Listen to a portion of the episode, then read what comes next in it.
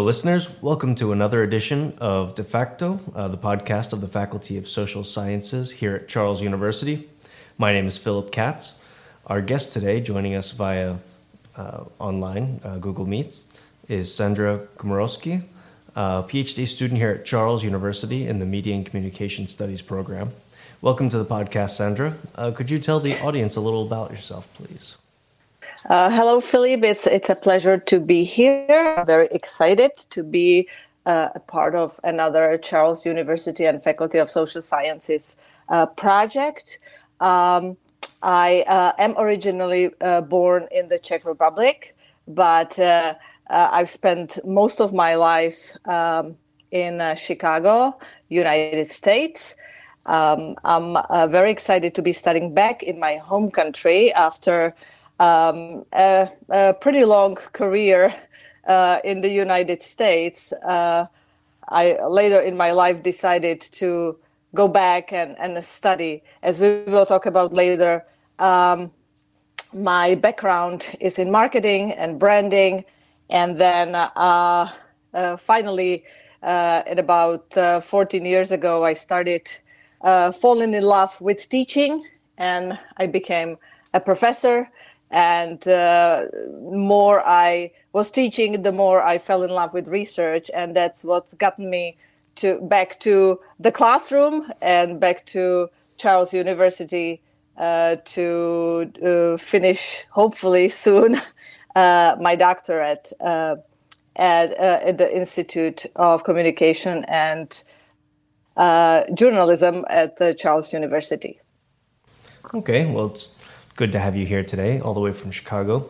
Uh, as you mentioned, you're uh, you're a marketer yourself, and it says your specialization is in arts marketing, and your research focus is on strategic marketing tools for fine artists.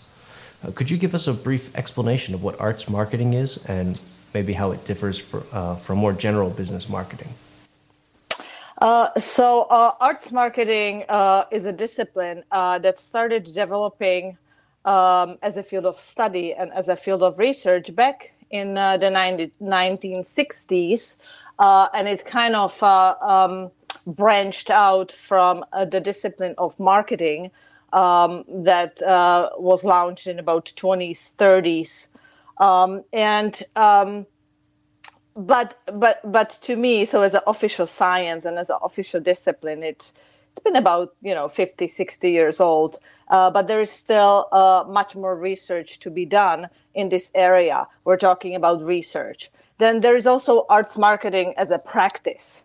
And um, uh, uh in fact, I think the practice uh, of arts marketing has been around for centuries. It just hasn't been studied in that context. And uh, arts marketing is really uh, the, the study and practice uh, within art markets, arts institutions, culture institutions. It is about client artist transactions, auction houses, etc. It's it's a huge area of study and and practice. Um, and um, what, what, what got me interested in it that there is not uh, that much research and study done in this area that really merges these two um, uh, models, uh, discipline, and uh, a practice together, research and practice together. Uh, there is also something uh, like arts marketing historiography, meaning studying marketing or arts marketing in the historical context. And uh, that hasn't been done much either. Um, so, how it differs from a general business marketing is that it really focuses on creative industries, that it focuses on the arts um, and on the arts sector. Um, when it comes to the tools that are used in arts marketing, it's similar um, uh, or sometimes the same as in traditional marketing, uh, where you apply tools from uh, the marketing discipline and you use them in the arts uh, sector. But what I'm trying to demonstrate in my research is that the arts and artists have been using marketing tools and marketing tactics uh, for for centuries before, uh, and no one has really gone beyond a certain um, uh, certain era uh, to study um, marketing and arts marketing specifically um, in uh, the historical context. Uh, so it's it's it, it uses the same tools, it uses the same tactics and strategies, except it's focused more on the art world. Okay, and what is it about the art world that drew you to that type of marketing? Is there anything special that brought you there? Are you an artist yourself?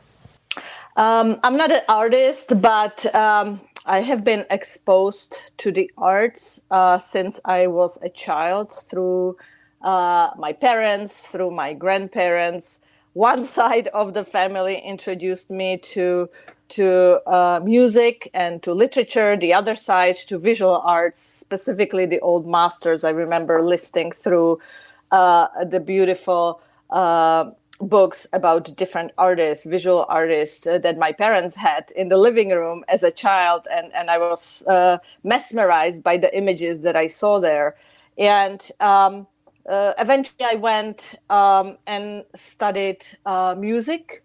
Um, uh, I started at age seven, so I went into the music side of of the arts, and uh, it wasn't until um, uh, in high school when I visited Paris and I visited Parisian museums when I got really, really interested and fascinated by uh, visual arts.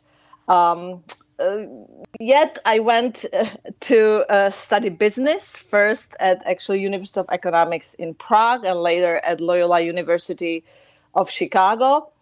Um, and it was not until I took just a random elective uh, in art history uh, at Loyola University. And um, again, I fell in love with the subject of just studying history and studying history of art.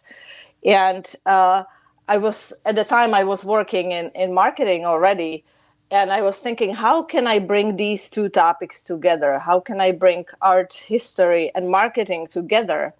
And at the time, I wasn't even teaching yet. And when I started teaching, I um, I found it fascinating to talk to students about uh, the creative industries, about the art sector, and how, what kind of practices they use. And, and I, I, started digging into this topic. And then finally, um, uh, I uh, said, okay, the only way to bring these two together is in an interdisciplinary research.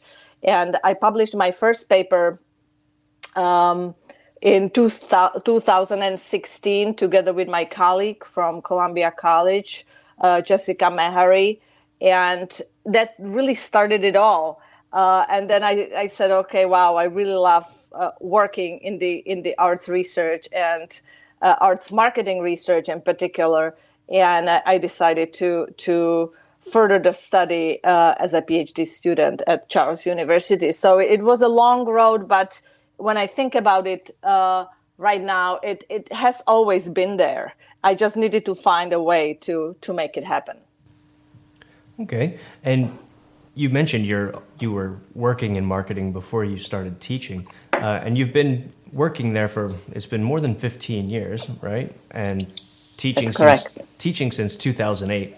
Um, when we look at the way technology's changed since then, I mean, uh, Facebook only had 100 million users compared to the billions that it has today. And Instagram it was still two years away from even existing. Um, how has this explosion of social media and connectivity really changed the way you practice or teach strategic marketing? Um, you are correct. I was there uh, and already working in the industry when um, uh, Facebook wasn't even up yet. YouTube wasn't even up yet. I, I, remember one of our clients at the time was MySpace, which which was uh, the first attempt uh, to to run a successful social media platform, but the technology just wasn't there, and the consumer wasn't there either because the devices available at the time, we're talking early 2000s, were just not there yet.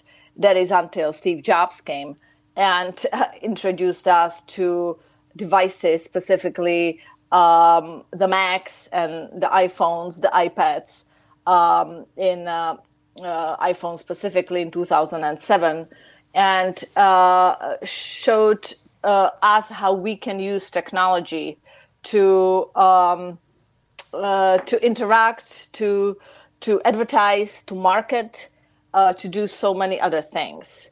Um, there were other platforms, so-called message boards, that did exist in early 2000s, and uh, and people were already having conversations and millions of conversations on these platforms. But again, the technology wasn't there.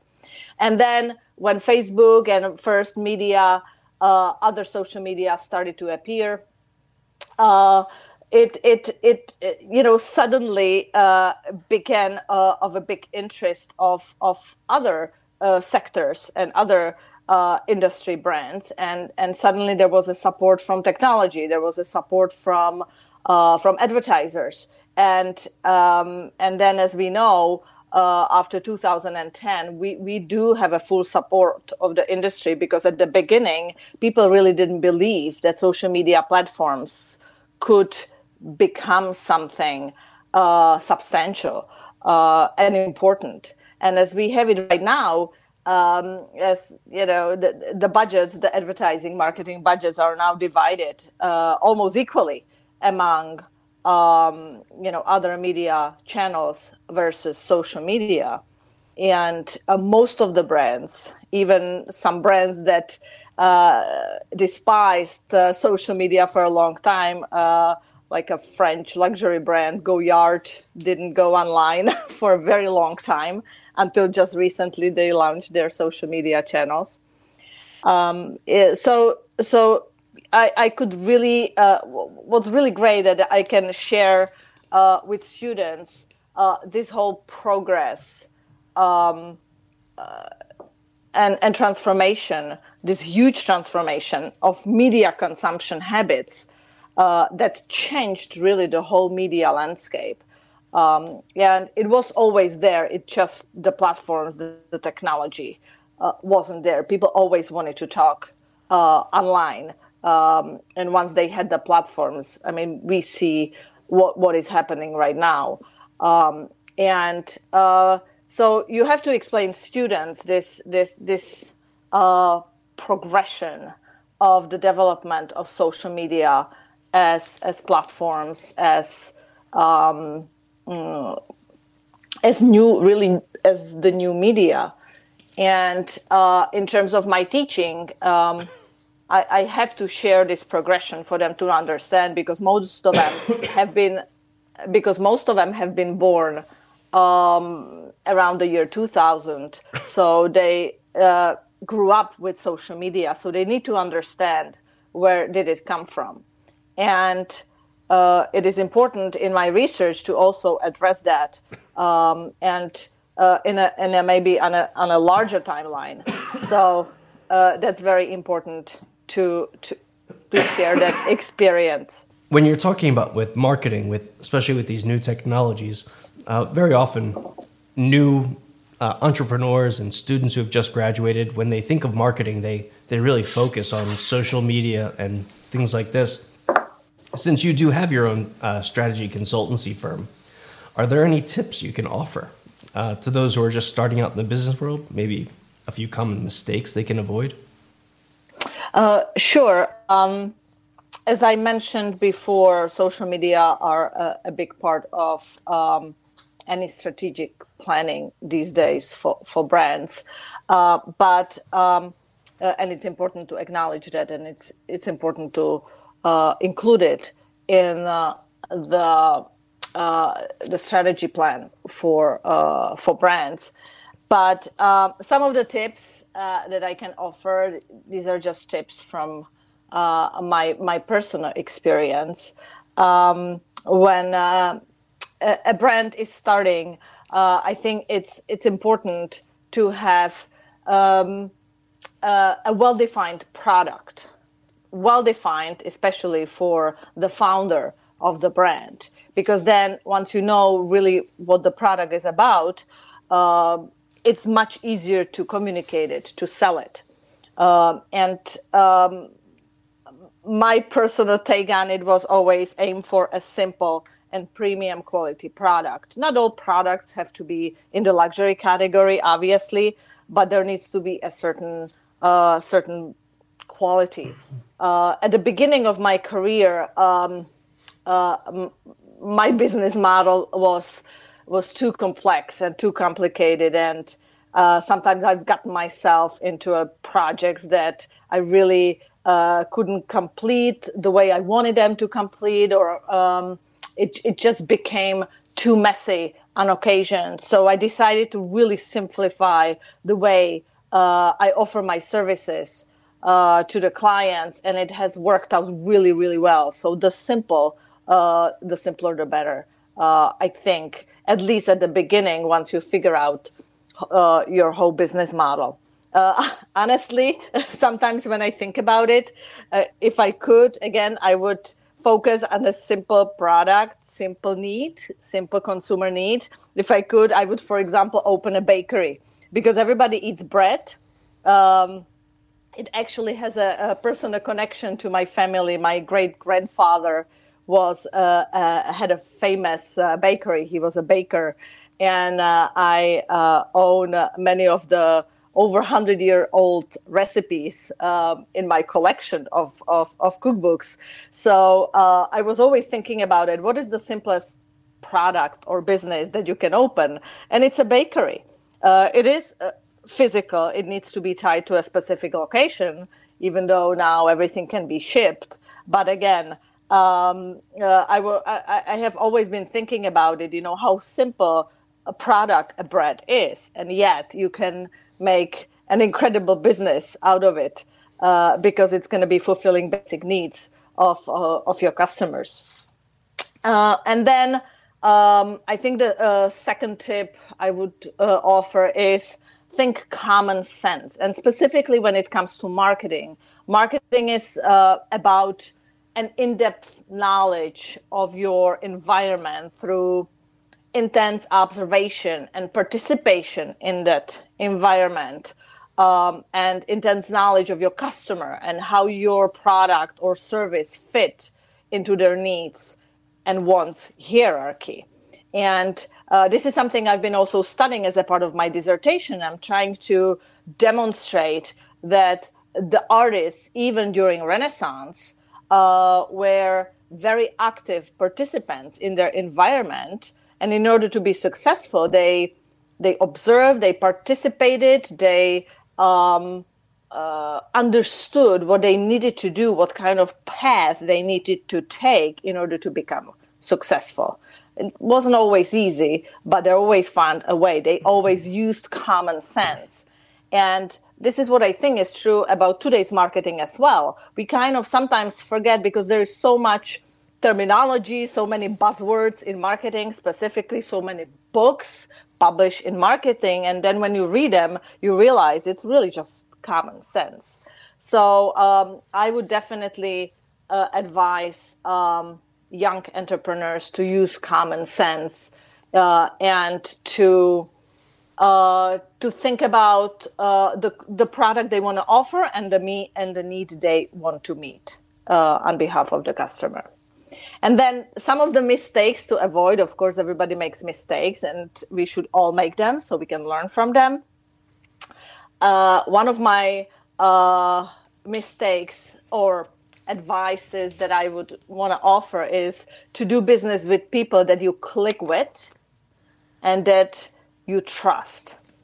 A lot, I know a lot of people talk about intuition, uh, but I have also met a lot of people um, in the business world that actually lead with intuition and that intuition has become a big part of their business decision making process um, and and it's been uh, true for me as well and i'm very lucky that i am at a stage uh, where um, i have more or less a choice to collaborate with with people that i click with and uh, that I have a good chemistry with. And uh, I've been just recently on a fantastic uh, grant project. Um, actually, that was um, uh, as part of uh, Charles University 4EU+ Alliance, and um, uh, I was on a team with with people that uh, was so amazing to work with. We had such a good chemistry. There were two scholars from University of Warsaw, two scholars from University of Milan. There were three of us from uh, Charles University, Faculty of Social Sciences. So it was wonderful, and we had such a great chemistry. We organized two workshops, one in Prague this summer and one in Warsaw, and and and we immediately clicked because we were meeting online initially. And then when we when we were able to meet it, it, it was just perfect. And the project was smooth. We're actually preparing a, a, publication right now. And we work so well together because there is something that that binds us and connects us and that makes us work effortlessly while still you know enjoying each other's company so i think that would be one um, if you can avoid working with people that you don't click with do it. Um, and then obviously do your research always. Um, you always want to be the most prepared person in the room uh, for for any meeting, for any um, projects you you want to be on. Um, in my early days, uh, maybe I wasn't as ready as I should have been, uh, but I think that's that's really important to uh, to try to be as ready and as prepared as possible so I think these these are some of the tips uh, okay. that I would want to offer to Those, young entrepreneurs. When you are in Prague, uh, you've also been involved in a program called the Prague Marketing Program. Uh, I've seen your your pictures up on Instagram for that. Could you tell us a little more about that project?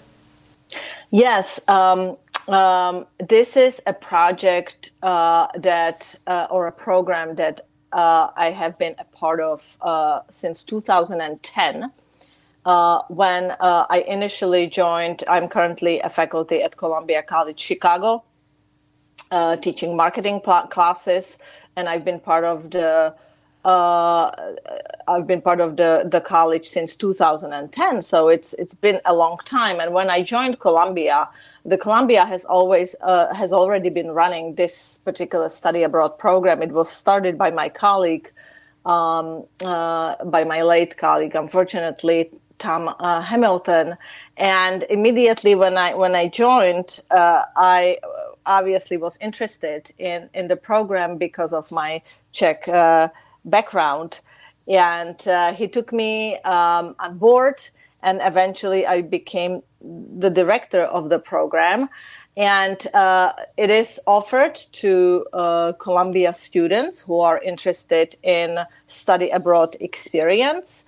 Uh, we um, developed the curriculum based on um, uh, several um, criteria of, of completion. You, you have to be part of uh, a real client project, which usually is a client uh, from the Czech Republic. Uh, you have to do research um, and uh, you have to be part of the Prague uh, city atmosphere and culture so you understand uh, where these Czech brands are coming from so you understand the culture. So uh, it's a, a, eight week program. It's a hybrid program and out of those eight weeks students spent uh, about two and a half weeks in prague uh, working on that particular project for a client.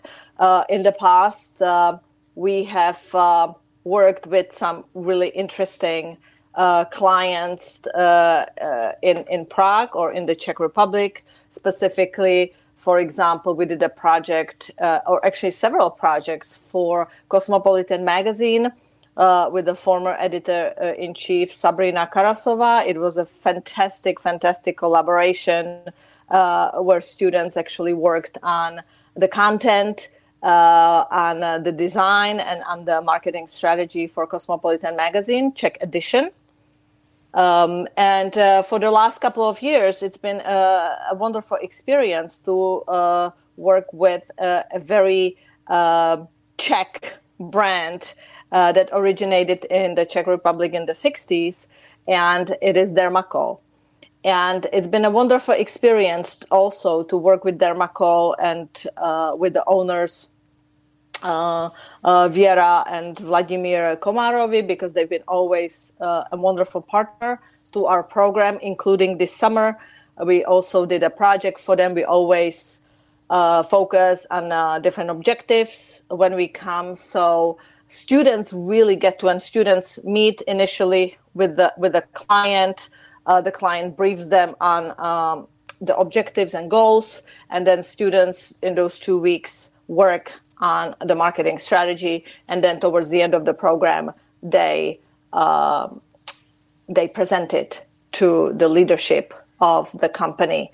Um, but on top of this intense academic work, obviously, they also enjoy the beautiful environs of Prague, um, uh, the city, the, the culture, the history, and uh, the restaurants and the bars and the beer, of course. So uh, it's been a, a program that uh, is very close to my heart, and students love the experience. So I always am happy to bring them back and show them uh, where I came from. Sandra, that about wraps up our interview today. I'd like to thank you very much for joining us, especially from so far away. Uh, so, thank you, listeners, for joining us. Uh, today was another edition of the English edition of De facto, the podcast of Faculty of Social Sciences here at Charles University. Thank you, and we'll see you next time. Thank you so much for having me.